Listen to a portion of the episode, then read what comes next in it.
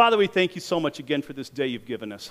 Um, it is really beautiful. The, the rains didn't come around us here, so we've had a nice dry morning, and we thank you for it, for being able to go out and have breakfast outside, as many did, and, or maybe at their campsites, whatever, Lord. It's just, okay, we've been going through the tabernacle. I still love it. Saturday night, when a lot of people were coming up to me and asking me, Oh, Michael, what are you speaking on? I'm speaking on discipleship. oh, that's nice.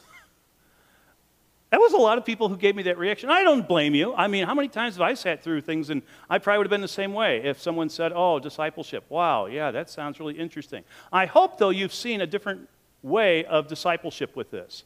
And I really think that this is all scriptural based. I think that um, I'm not I have not been going off on man made traditions and ideas and stuff like that. We've been going right through the scripture, and we have seen how the scriptures in the Old Testament and the New Testament actually work together, and how Jesus is the fulfillment of a lot of this. And it all makes, and I, at least in my mind, this all makes perfect sense. As we're coming into a relationship, with God. If you recall, coming into the tabernacle as God set it up. Remember, the tabernacle was where God dwelt with the people. You want to come to God. This is how you do it. You went through the tribe of Judah because there's only one way to get to God. You came through the tribe of Judah. We today go through a member of the tribe of Judah. It's Jesus Christ. We go into that entrance. Do you notice this? We come we go into the entrance, getting close to God, carrying all of our dirt and filth with us. We go through the gate with all of this. We don't stand outside the, the gates of the tabernacle. We wouldn't stand outside cleaning ourselves up, getting all cleaned up like this, getting rid of our. No. We went into the tabernacle through Jesus, carrying our sin to the altar. So many people I have talked to have told me, well, if I'm going to become a Christian, I better clean up my act first. No. Let God do the cleaning. We don't do good cleaning. You don't believe me? Walk in the nature center. We do not do good cleaning. And so many people are under this impression that if I'm going to get close to God uh, and, and become a Christian, then I've got to clean up my act. I remember working at a school many years ago, back in the 80s, where a custodian, he was not a Christian, and we talked many times, and he told me, he says, Well, uh, I, I, do believe that I, I really need to become a Christian. I don't doubt that whatsoever. He says, I've always had a hard time trying to clean up my life, though, so that I can become one. And I'm like, no, that's not the way it is. You let God do the cleaning. Let God put His Holy Spirit inside of you, making the changes. You try and do the changes on your own, it doesn't work very well. So, the tabernacle, you came in with the sacrifice, remember? Then you put your hands on the animal in this symbolic thing of transferring yourself and your sins onto this animal. Then the priest slits the, the thing's throat. The blood comes up, and it is, it is, as it says in Leviticus 17 11, it is by the blood that sin is atoned. And then the animal representing you is divided into four sections, and it is sacrificed on the altar. Which, as Jesus even points out, we sacrifice to God our minds, our soul, our heart, our strength, everything we give Him in those four pieces of the sacrifice. Then we are saved. Now we can go closer to God. But because of the tabernacle was dirty place to work, and because in today's light we are living in an environment surrounded by sin and temptation, we still get dirty. Just because we're Christians, we're not sinless. We still get dirty. Thus, we need to be niptoed. We need to have cleansing. I hope some of you last or yesterday, sometime during the day, took a little time to niptoe. I'm seeing a lot of heads going up and down. Great. Don't let that stop when you leave here. Take that with you. You want to get close to God? That's what we have to do as Christians. And now we come to the holy place. In the Old Testament, this was as close as the priest could get to God during every day of the year except one. The high priest, only one day of year, was allowed to go into where the presence of God was manifest, the Holy of Holies. But every single day, the priest would be inside the holy place. And as we look inside, with the image I'm showing right now, for those of you who are listening on the, uh, on a re, uh, taping or on the internet, I'm showing the inside part of the holy place. Actually, it's two rooms, and on uh, as we walk inside, the first thing we're going to notice on the right is a golden table, and it has a picture, and there's bread on this. This is the table of showbread. Across the way to the to the left, there is a golden uh, lampstand called a menorah. Then on this dirt floor, you keep going back towards the back of this uh, holy place. There's a small altar called the altar of incense. And then there's a curtain. In this illustration, the curtain is uh, open to let you see what's on the other side. But that curtain is normally always closed because that's where God's presence would be manifest. That's the closest they could get was coming up to that curtain every single day. Jesus, recall, at the cross, when he died, that curtain was ripped apart, giving us daily access to God's presence. Whoa, cool. So, as we get into the holy place, there's three pieces of furniture, and this is one we'll talk about today. There's the lampstand, there's an altar of incense, and there's a table of showbread. Now, what in the world was all that about? Yeah, it's all described in, Levit- or in the book of Exodus on, on how it's supposed to be built and, and all this. So, what does this have to do with anything? Well, if you look back at the picture I've given you in your handout of the tabernacle itself, you can see a section I've blown up here. It's the holy place. Again, the holy place only has one entrance. You're coming into the presence of God, there's only one way to do it. And we've already seen, as John wrote, Jesus is the only way. He is the gate, He is the one that allows this. But in those days, the priests could come inside of here and they would work in there. Every single day, they had to go inside there. And they would eat inside there because that's where the bread was kept and stuff. Um, but they would go through this one opening, and then there's a table of showbread. Now, by the way, I want to point out something that's really interesting. The outward, the outside courtyard, everything was made of a type of metal. Do you remember what it was? Bronze. You come into the holy place, the only metal you see is gold. Gold, the symbol of deity, of God. Even in the ancient cultures, um, King Tut's tomb, look at all the gold. Gold was something that was always associated with deities. Remember when Jesus was born, when the wise men came in the Christmas story, what was one of the gifts? Gold. Why? Because it is symbolic of God. Gold. Everything in this is gold. The walls are gold. The instruments are all gold. Phenomenal place. So we would come inside as you look at this illustration, and the first thing we're going to come to is this table of showbread. That's the first thing that we walk in. And now, once the priest came inside, now remember, you have to go through a niptoe to get that close to God. So anytime they're about to go inside there, they'd have to go over to the laver first, cleanse themselves, and then they could walk inside. You just couldn't be walking by after sacrificing an animal and walk in there and sacrifice. No, no, no. You got to be cleansed again. You got to make sure you're pure, that you're holy. And so you would do this, this cleanse. Same thing with us. We're going to try and approach God. Is there some sin that we need to confess? Is there something in our lives that's, you know, that makes us unclean to come before a holy God? We need to niptoe. That's what this is. But once they came inside, he would see, as soon as you walk in, this golden table. It wasn't very, very big, but a golden table with 12 unleavened loaves of bread on it. Now, the bread was sprinkled with frankincense, and each loaf was represented, since there's 12, each one represented one of the 12 tribes of Israel. It was symbolic for that. There was also a gold pitcher of wine that was kept on that table, also. These loaves were baked from about 75 pounds of flour. Yeah, 12 loaves, 75 pounds of flour to make these 12 loaves. Do you know what? How, I can't imagine how big that loaf, each one of those loaves would be. I mean, a, a pound of flour makes a pretty good size. You're using 75 pounds? I mean, man, you'd need a lot of jars of peanut butter to cover that thing, wouldn't you? That is a big loaf of bread. So these things had to be pretty good size. So 75 pounds of, uh, of flour into these 12 loaves, that was pretty big. They would be replaced every single Sabbath. And then new loaves would be put on there. Uh, the old bread was actually what the priests ate. That was their staple food. That was for them. Uh, no one else could eat it. Priests could eat that. Now, this is all recorded, and if you're thinking I'm making all this up, this is all recorded in Leviticus chapter 24, verses 5 through 9. Let's read this, and you can see how interesting this table is set up.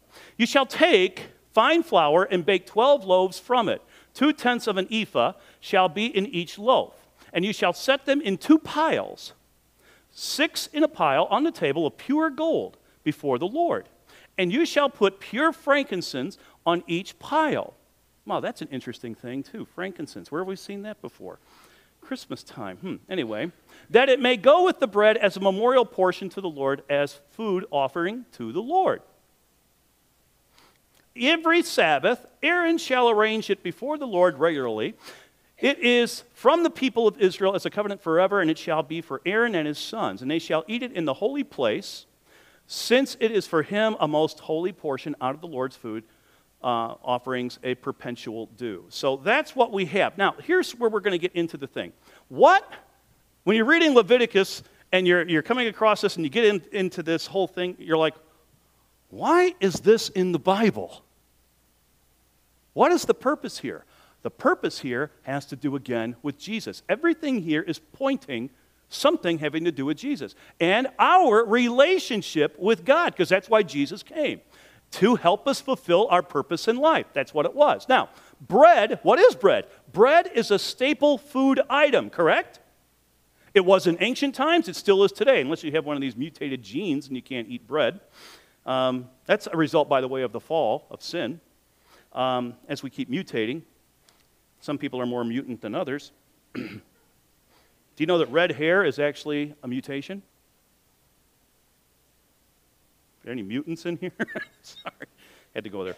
Um, but bread has great nutrition, great nutritional value. It has great health benefits if you don't have the mutations. It's, it's really good for you. Um, but the whole thing gets to why, why did God have bread be part of the tabernacle? And why is it important for worship? Remember, our purpose in life is twofold to have a personal relationship with God, to worship Him. We're inside the holy place, we're coming into worship now. Why is this important in worship? What's going on? Why is bread an important part of worship? Sounds confusing. Well, as I said, bread is sustenance. It's sustenance. We eat this. Now, we must eat, listen carefully, we must eat to feed our physical bodies. I don't think anybody's going to disagree with me on that. And bread is a basic sustenance to the body. So that makes a lot of sense. Of course, I'm hungry. I'm going to eat bread. Voila. We have bread last night at the banquet here. That was pretty good bread, too. I like those little rolls like that. Put about a half a pound of butter on each one. I love that. oh, you guys are laughing like, you know, how much, how much things we do here with all the fats and the creams and uh, bacon and everything. I mean, yeah, we eat good here. and no one said amen to that. so, anyway, but that's what it is. Now, besides, now listen carefully, this is so important. Besides our physical bodies, which you have brought with you this morning, we have a spiritual self. Each one of you has a spiritual self.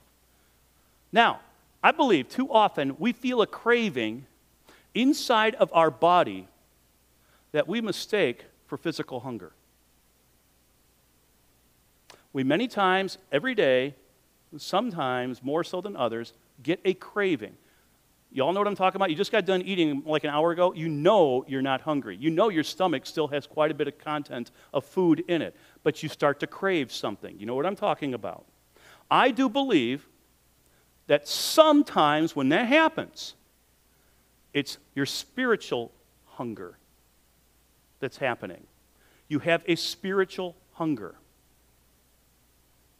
And I can't help but think that is why so many people in the United States, particularly, are so overweight and obese because what we, I believe we often do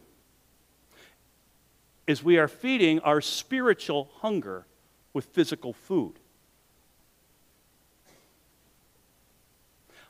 I don't remember too often hearing this kind of thing in church. Someone telling me, you know, some of the cravings we get, we feel it. We feel the craving. But it's our spiritual self.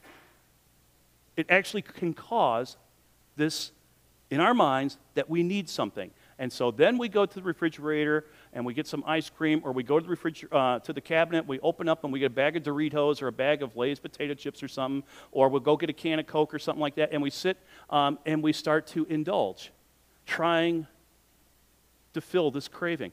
My grandmother, God bless her, Goldie was her name, her real name. Goldie lived, Gran- Granny Goldie, can't even say it anymore, Granny Goldie lived to, I think, about 98 or 99 years old. I used to love to go to her house. One of the most um, dynamic Christians I ever met in my life.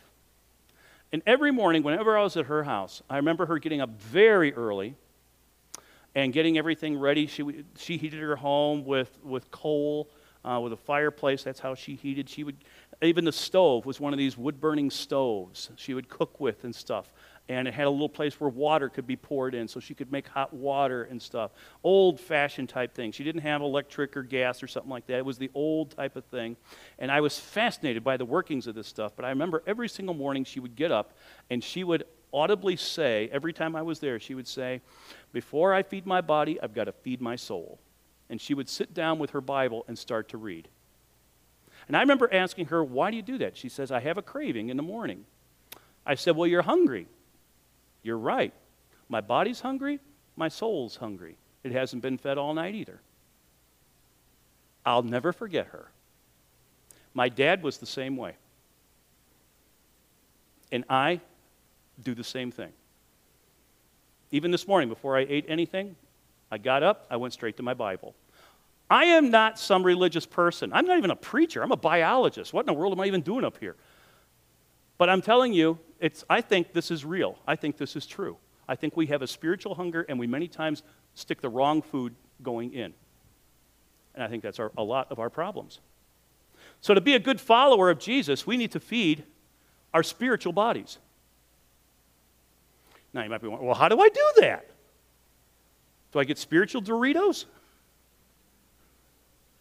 Do I buy the little wafers from the Christian bookstores, all the little communion things, and start eating those? No, no, of course not. How do you do that? How do you feed your spiritual body? It's very simple, folks. We feed on Jesus, the bread of life. Now, I might have just confused a bunch of people by saying that because we hear this quite often, but what does it mean? Well, let's look at where this is talked about. In John chapter 6, starting at verse 32, Jesus said to them, Truly, truly, I say to you, it was not Moses who gave bread from heaven, but my Father gives you the true bread from heaven. For the bread of God is He who comes down from heaven and gives life to the world. They said to him, Sir, give us this bread always. Jesus said to him, I am the bread of life. Whoever comes to me shall not hunger. Whoever believes in me shall never thirst. Now, many people, particularly children, read this passage and they get confused. They think, what? If you listen to Jesus, you will never physically be hungry? No. There's two parts to you, your body. You have the physical, you have the spiritual. Jesus here is talking about the spiritual feeding. You come to him, you don't hunger. He can supply that that you are that craving. He fills that craving. That thirst that you have. You don't need Coca-Cola or something like that when you have a spiritual craving. Get into Jesus. Get into the word of God. I tell you, I if you're sitting here and you're skeptical of this, I don't, I don't blame you. The first time I heard this, I was like, is this really true? And I tried it. I do believe that this is real, folks. That sometimes I know, I'm speaking from personal example here, that there have been times when I have just wandered around the house, go in the refrigerator, open the door, close it because I don't, well, nothing in there is what I'm really craving. Go over to the cabinet, open the thing, no, nothing in there I'm really craving. And I've walked around the place many, many times. You go sit down, you do something, come back, boy, I'm still craving. You, you know what I'm talking about? And I kept going on. And then it's like, hmm, maybe I need to sit down and do a Bible study. And I go and I sit down and I start doing this, and then all of a sudden I notice it's like two hours have passed. And I'm no longer craving. I can't explain it. But I do believe it's real. I bought my brother, he's gone on to be with the Lord now. But I bought my brother. Uh, he was a little shorter than me, weighed about 70 pounds more than me. I bought him a book one year called How to Flip Your Flab Forever. Saw it in a Christian bookstore. And I bought the thing, wrapped it up, gave it to him for his birthday as a joke. That book was all about this. That we many times just feed ourselves in these cravings, our spiritual cravings with food, and we miss the whole thing. So they tell you, for one, to eat properly, you know, to eat wisely, like don't have a whole big gigantic bag of Doritos and a can of Coke for, for lunch. Um, they tell you to eat, uh, to eat properly, but when you're, when you're craving, to get into your Bible. My brother did this and he lost over 50 pounds. And he grew closer to God. After a while, he says, I got to tell you, that was the best gift I ever got for birthday. And I did it as a joke. hmm. Interesting things. You see, Jesus is telling us that He is the true, that He is the ideal, that He is the genuine bread from God. He came from God to us just as God gave manna in the, in the Exodus to the people. But in Jesus' case, He is not bread for the body, He is bread for our souls. You know, we're not supposed to be cannibalistic going up and eating Jesus. That's what confused the people. They didn't quite understand. They're, they're taking Jesus literally, like, I'm supposed to come over and eat your flesh? What? They didn't get it. And the Gnostics in the first, second, and third centuries were all confused by this also. They didn't quite understand. Folks, this is what it's talking about it's feeding our souls. That's what we're doing here. So, have you ever noticed a spiritual hunger in your life? You need to feed on Jesus. But Michael, you keep telling us you don't tell us how to do it. Well, let me tell you. How do we do it? We feed on his word. Jesus is the word. Bread in the tabernacle is symbolic of the bread of life. Who is the bread of life? It is Jesus Christ. Who is Jesus? He is the Word of God. John 1 1 says, In the beginning was the Word, and the Word was with God, and the Word was God. And then, John 1:14, and the Word became flesh and dwelt, tabernacled, among us. And we have seen his glory, glory as of the only Son from the Father, full of grace and truth. The Christmas story. I'm going to sidetrack here for a second because I love this verse. This is one of my favorite verses. I don't know how many people here, but at Christmas time, do you guys ever have to read the Christmas story out of Luke? You know, sometimes they you expand it, you go into Matthew's account also before you can open presents. I grew up in a house like that. And my dad would always get up in the morning on Christmas morning before we could open up the presents, and we'd have to get out the Bible and he would read the Christmas story of Luke. And, you know, as a little kid, you're just you know, biting at the bit there trying to get to those toys, you know? I mean, come on, let's, let's get into this. So one year I asked my dad, I said, hey, can I, can I read the uh, Christmas story? Wow. Now my dad was very impressed that I want to be so spiritual. sure. So I remember sitting there with my dad's big, thick Bible there, and um, we're all sitting around ready to do the uh, opening, but I got to read the Christmas story. And I opened up to John chapter 1, verse 14. And I said, And the Word became flesh and dwelt among us. Closed the Bible, and I said, Okay, we're done. That's the whole Christmas story right there.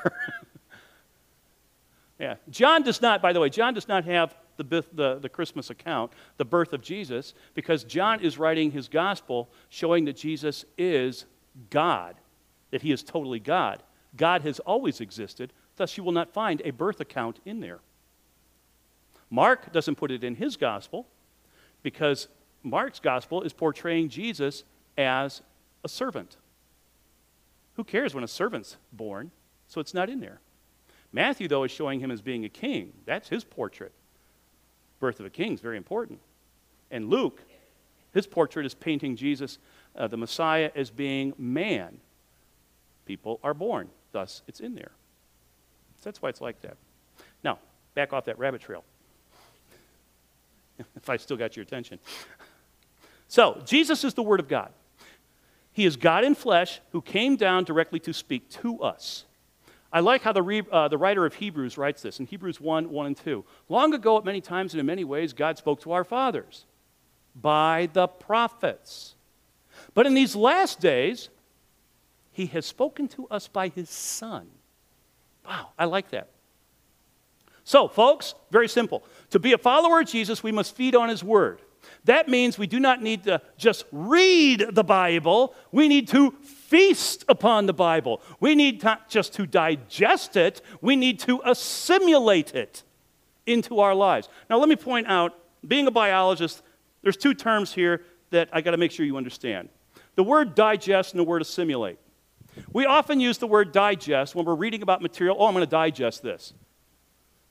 Um, digestion is the breakdown of material. Right now, you guys are digesting your breakfast. You have a system. Uh, you, it started at your mouth, breaking it into smaller pieces. And now your digestive system is going to take those little morsels, break it down to its molecular components. That's digestion. It's down to the molecular components. It's assimilation that you need. Assimilation is taking those molecular components and making it a part of your life. Too many people might digest, digest the Bible, look at it, read it. Oh, that's cute, that's neat, that's wonderful. Oh, like that. And then just forget about it. They never assimilate it. We need to assimilate what we learn from the Word of God into our lives. Simulation is so important. Digestion just breaks it down. Assimilate. Take those molecules and make it part of your life. You have cells that every single day you have to make tens of thousands of cells in your digestive tract alone. You've got to replace it. You need DNA, you need all these proteins, you need these amino acids and stuff. Where do you get that? From the food that you eat. You assimilate. You take, you literally are what you eat. You take the food, you break it down to its molecular components, and then you absorb that into your body and you make it into you thus you assimilate it. We need to do the same thing. So if you're sitting and reading your Bible like it's a Shakespearean novel, just reading through it as some little ceremony in the morning just to get through it, we've already shown you. Ceremonies, God is not interested in your ceremony. He's not interested in your religion. He is interested in your relationship. Open up this Bible, start getting into it, break it down. If you don't know how to do this, there are fantastic guides that are out there today on how to study the Bible and get more out of it. I teach for the True North program, I teach 15 to those students 15 different Bible study methods. There's a lot of ways to do this, to break it down. Really simple, I can show you, I'll tell you one really fast. Remember when you were in school, junior high, you had to diagram sentences? Try diagramming sentences in the Bible and praying about it. But one thing you really need to do, whenever you open up your Bible, ask the Holy Spirit to teach you something new. Tell you what, folks, He will do that. And when you get to a passage that you just don't understand, like you remember these things when you're reading something, it's like, okay, I read that. Read it again. Read it like 5, 15 times, 20 times. I'm still not getting anything out of it.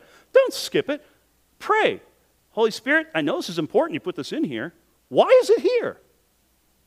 I cannot tell you how many times I've done that, and just in a matter of moments, all of a sudden it becomes clear to me. God wants you to know this stuff. He wants you to know His Word. He wants to feed you.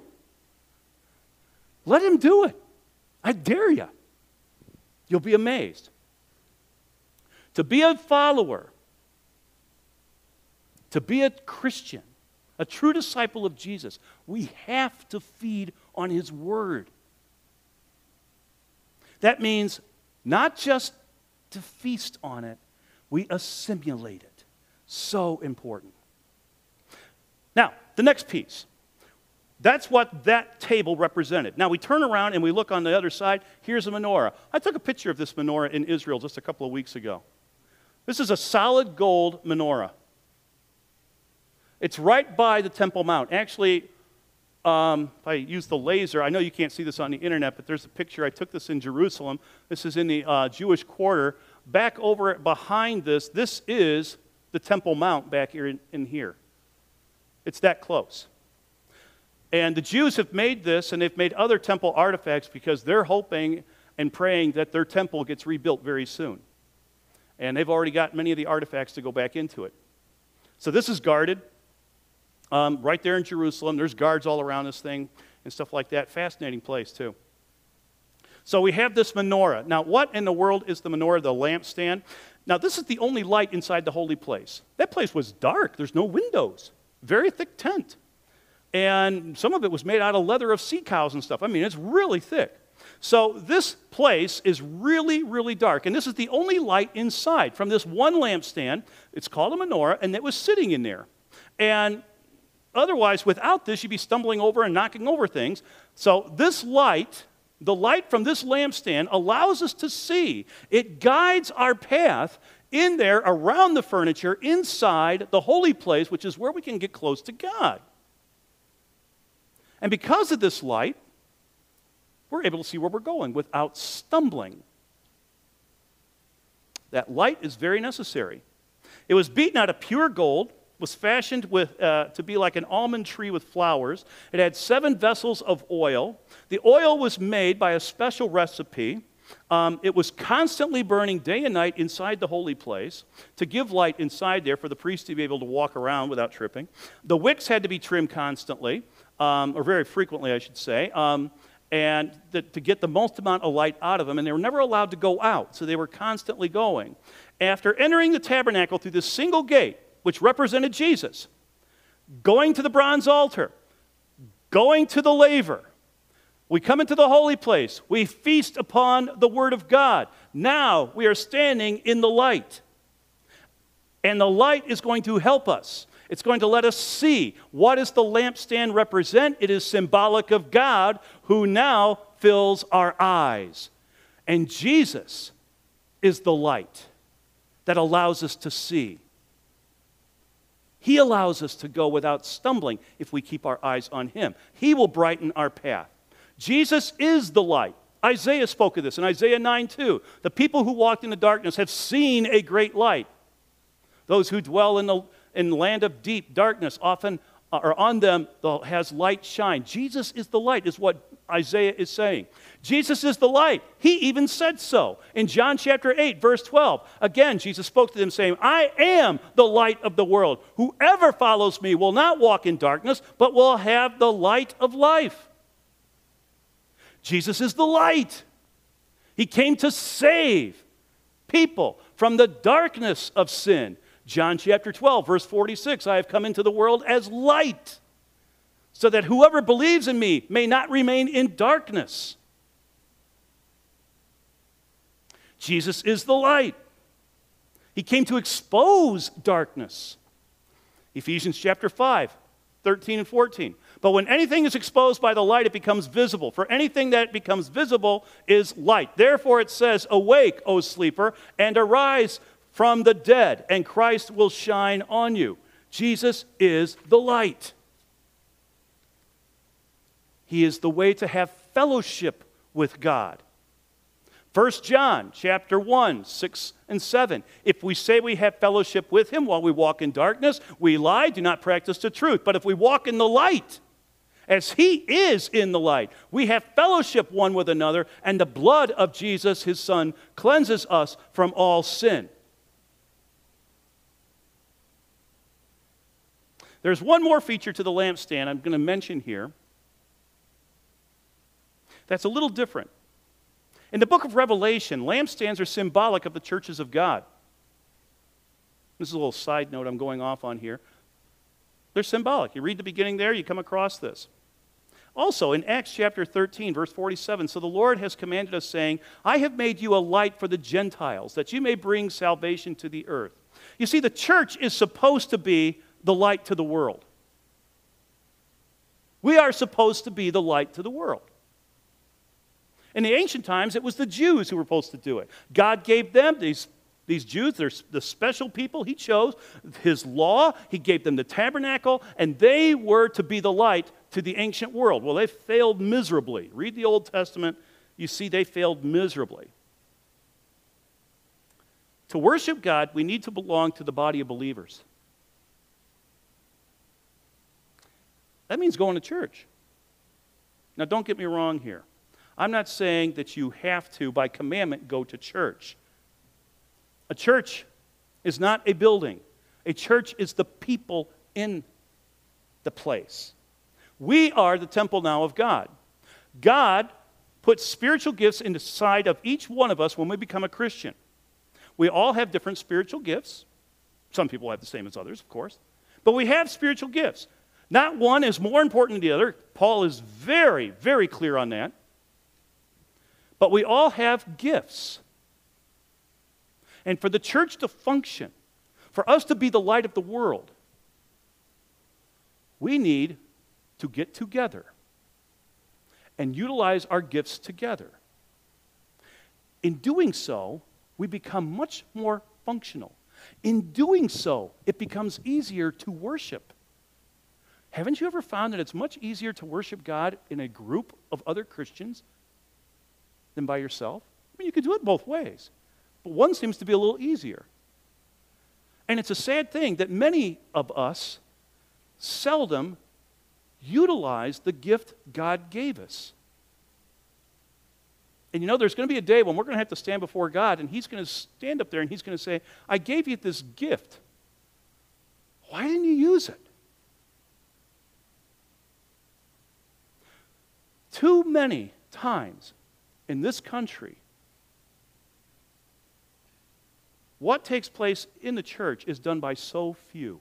No wonder we have massive burnout of pastors and other workers, Sunday school workers, because other people don't come up with and use the gifts. And you're sitting here, well, I, I don't have a gift. Yes, you do. If you don't have a gift, you're not a Christian. God promises, and He puts into us at least one spiritual gift.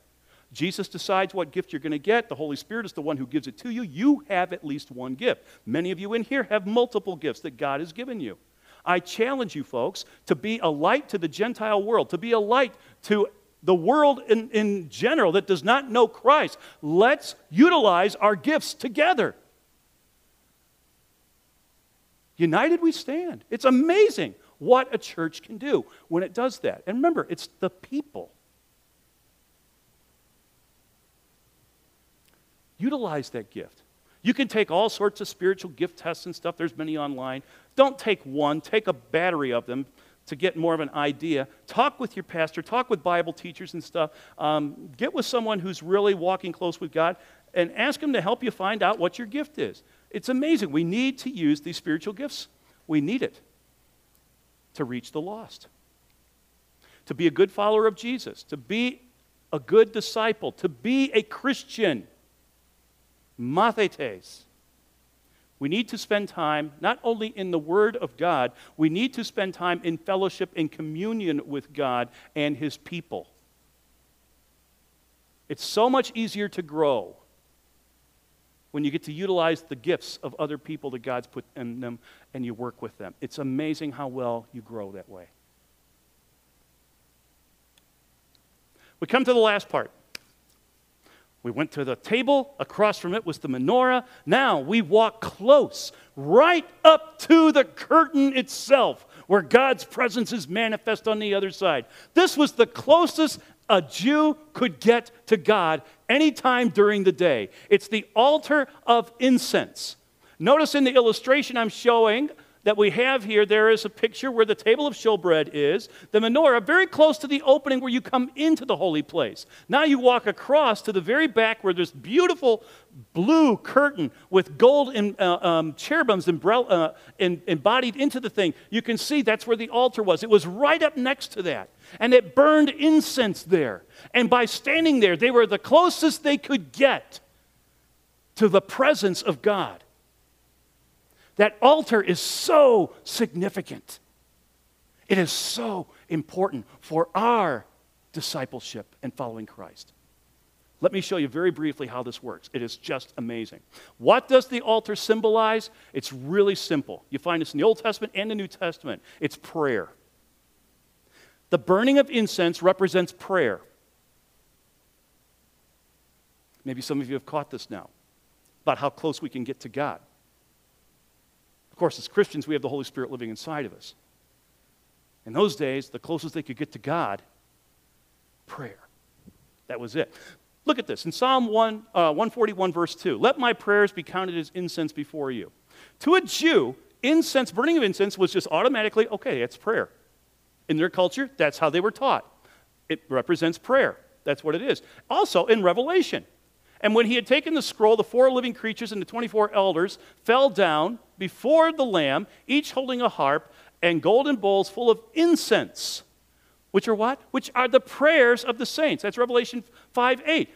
Prayer is what is represented by the incense. The incense is prayer. So, how often do you pray? How often do you pray to God? I want you to think about this. The closest a person could come, think about this, could come to God was through prayer. Even today, even today, we Christians are to come before God, our Father, in prayer. I had a person just a couple of weeks ago ask me, an adult, asked me, he says, I don't understand why I have to pray. God knows everything, he already knows what I need. Well, I was like a little taken back by that, and I said, Well, um, don't you ever feel like talking to him? Well, he already knows everything. I said, Okay, let's look at it this way. Let's look at your relationship with God like a marriage. Now, you're married, yeah. If you only talked to your wife as often as you talk to God, would you have a very good and successful marriage? And he goes, Oh, no, no, no. I said, Exactly. You just don't go to God with your shopping list. You go to God to praise Him. You go to God to worship Him. You go to God with how your heart feels. You go to God with requests for other people. Yet you pray for others. You pray for missionaries. You pray for your family. You thank God for what He's given you. You just don't give God a shopping list and turn around and walk away. If you did that to your wife, can you imagine what her response would be? I mean, I, I, I asked him, I said, just think, how many minutes a day do you spend talking to your wife? Now put that in perspective with God, and if God is supposed to be number one in our lives, even more important than our, our, our wives, something's not right. We haven't surrendered all. He is not the most important. You want to have a good relationship with your wife, you communicate. And that goes vice versa here, too. In a few weeks, we're going to have Dr. Marks, who's uh, an, uh, an, expert marriage counselor. He's going to be speaking on this stage here, and I've listened to him many times also, and many other marriage counselors. I've heard the same thing. One of the major problems we see in why marriages fail and we have problems in marriages is because of communication. That is a major problem, and we just don't communicate. And if that's how we are communicating with our spouse, how often do we communicate with God? Maybe there's something wrong with our relationship there too because we're not communicating with God. I usually use this with high school kids, but I'll, t- I'll ask you. Are you dating God or are you married to Him? Right? Oh, dating, yeah, you go out with a person. You know, remember those days? Some of you might be thinking, man, it was a long time ago. Oh, you remember you getting yourself all spruced up and everything, all cleaned up? You wash, you nipto. You wash, you get cleaned up, and then you go looking at your watch.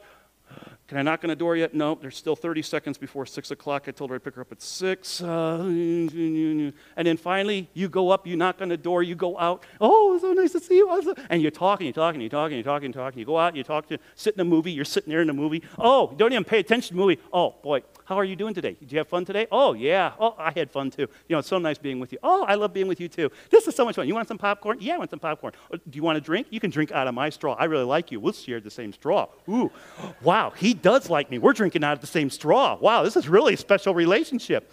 Okay, well, the movie's over. Let's go home. And we go home. You go up in there on the maybe, and, and then you walk away and you don't see the person for maybe a week. Is that your relationship with God? That date is Sunday morning? And you go there, you're sitting in the pew. Hi, how are you? That's good. Boy, I'm tired. Um, be glad when this is over so I can go home and take a nap. Mm-hmm. And you don't even talk to her. Is that your relationship? Is that, is that the dating relationship? Or are you married to God? You see the difference here? I love that illustration. I think it's the first time I've ever used that with adults, though.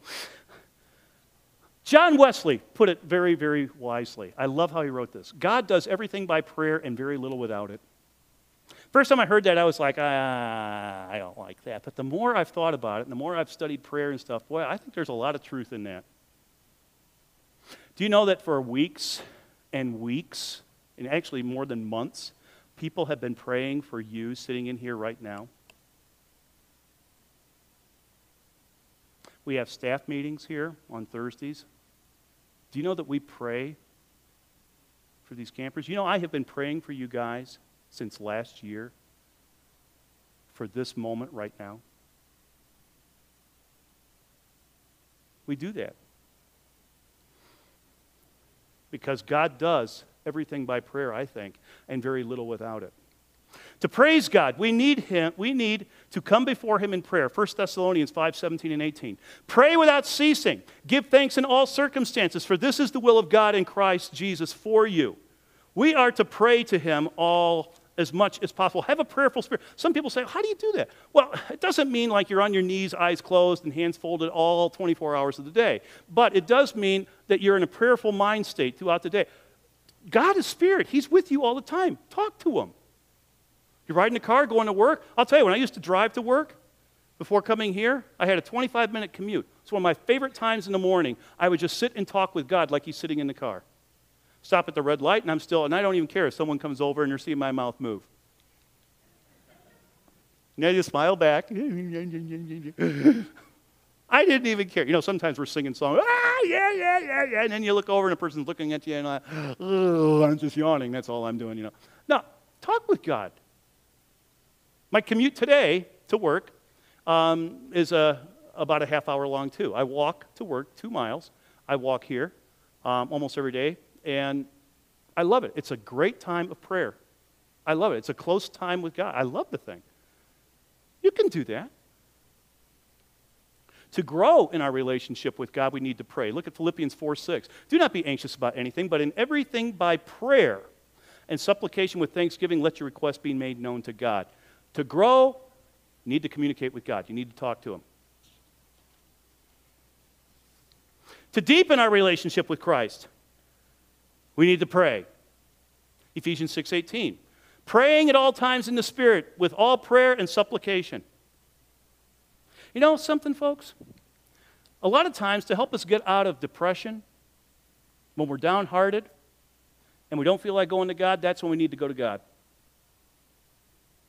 Luke 18:1 and he told them a parable to the effects that they ought to always pray and not lose heart. When you start to lose heart, go to God. Tell him how you feel. Even when we're so messed up and we're confused and we can't figure out up from down, pray. One of my favorite verses in the Bible. I, actually, I love Romans 8. It's one of my favorite chapters in the entire Bible. But I love 826. Likewise, the Spirit helps us in our weakness. For we know not what to pray for as we ought. You ever thought about that right there? I want to pause there a lot of times we just don't know what to pray. Many times we think we pray for the wrong things. We don't know what we're doing when we pray a lot of times. We don't. But look how this verse continues. But the Spirit Himself intercedes for us. And I love this. With groanings too deep for words.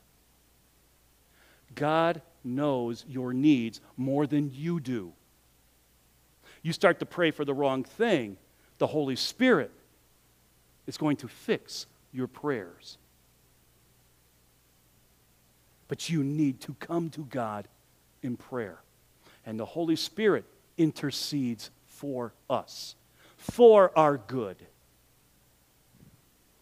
Oh, I love that.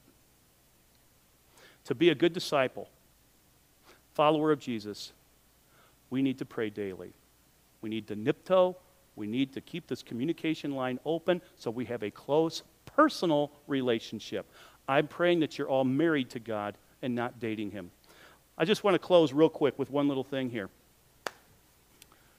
Those of you who are physicians, I know there's a number of you in here, and some are teachers and stuff who have studied human anatomy physiology. There's a thing in our bodies where our nervous system attaches to skeletal muscles. We call it in science a neuromuscular junction. I know it's getting a little technical. What's happening is the neuron, the cell body, the soma, where the nucleus and stuff is, is the center part, but it has this long branching thing going out called an axon. And this axon is a nerve fiber basically going down, and it comes to, but doesn't touch an actual muscle. There's a gap there called a synaptic cleft. There's a gap between the nerve and the muscle. It's molecular in size, it's so tiny. It looks under even a very powerful microscope that they're touching, but they're not. What happens is, when your nervous system, you're going to tell a muscle to do something, to move, like to move to pick up a pencil or move to, to move this leg, you send from the brain this impulse, and it goes from the body where the, the nucleus and stuff is. It goes through that part of the body. It uh, is a receiver, picks up, and it carries this impulse down. It's actually carried by molecules, by ions, and this, we call this an action potential. The muscle has tremendous potential to move, but it can't move until this ion channel opens up and allows this impulse to go down this long axon. It gets down to the end and it causes something to happen. There's little tiny pockets of chemicals. We call them neurotransmitters that when the stimulus hit this thing, they pop open in that gap and release these chemicals across. In case of muscles, it's usually a chemical called, um, as you can see here, acetylcholine. But it, it goes across. And when it hits that muscle, when those little pockets explode over in through that gap and they get over here and they're picked up by that muscle, amazing thing happens. That muscle moves. Paralysis happens when that axon, that impulse, the action potential, doesn't work. The muscle has tremendous potential to actually move and do things. But without the action potential, it's paralyzed. It can't do anything, it just sits there. You can't do things without an action potential. God often won't do things until prayer is put into practice as an action potential. Is your spiritual life paralyzed? If you're wondering, how come it's just not going? What's your relationship? Is there an action potential? There's great potential, but is the impulse able to move? Pray, feast on the word, search for the light. That's what we do in Jesus' name. Let's pray. Father, we thank you so much for this time we've had. Uh, we've gone a little over here, but I thank you anyway, and I just pray that that this will become a part of all of our lives that we use prayer as our action potential that we that we feast upon your word that we just just crave it. We fill our cravings lord by seeking you and using your word as a light on how to guide ourselves and moving about as we live this life. Lord help us to be utilizing the gift that you've given us as we have drawn close to you. That was the closest we could get in our discipleship lord and that's what the tabernacle is showing and how Jesus fulfills it. It is so awesome. Please be with us this day. Keep us safe. Help us not to forget to nipto if we need it.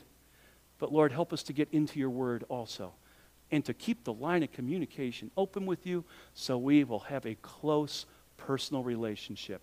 And as we do this, we also learn to worship and praise you. In Jesus' name, amen. Oh, what a week we have had. It has been a fun week. And we have learned this week God does not want your religion, He wants your relationship. How do we have a relationship with a holy God? It's very simple. God set this up a way for us to have a personal relationship with Him. Back in the days of Moses, he designed a structure that has to do with camping. Yeah, the tabernacle. It was a tent thing. And this is sort of like a, a, drawing of what it looked like. It's no longer around today. Tents don't last too long. Um, but this is the setup that he used.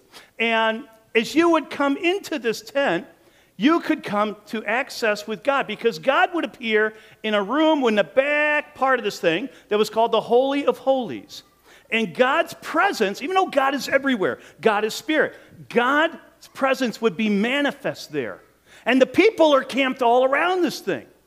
So the camp thing was this tent, this tabernacle was in the middle of the camp. The different people camped all around it, and it only had one access. There's only one way to have a personal relationship with God. And it had to do with there was a group of people from the tribe of Judah living at the opening, and you had to go through them. You had to walk through that tribe to get into the opening.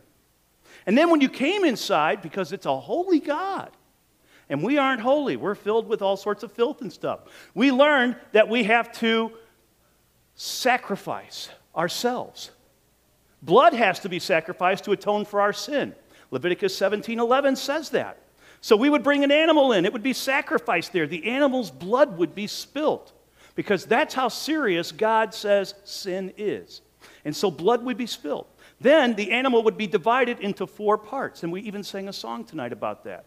The head, there was the soul, there was the heart, and there was the legs, the strength, would be sacrificed on this altar, this part way over here. That was the first thing. Now, remember, God's presence is way back in the back of this part of a tent.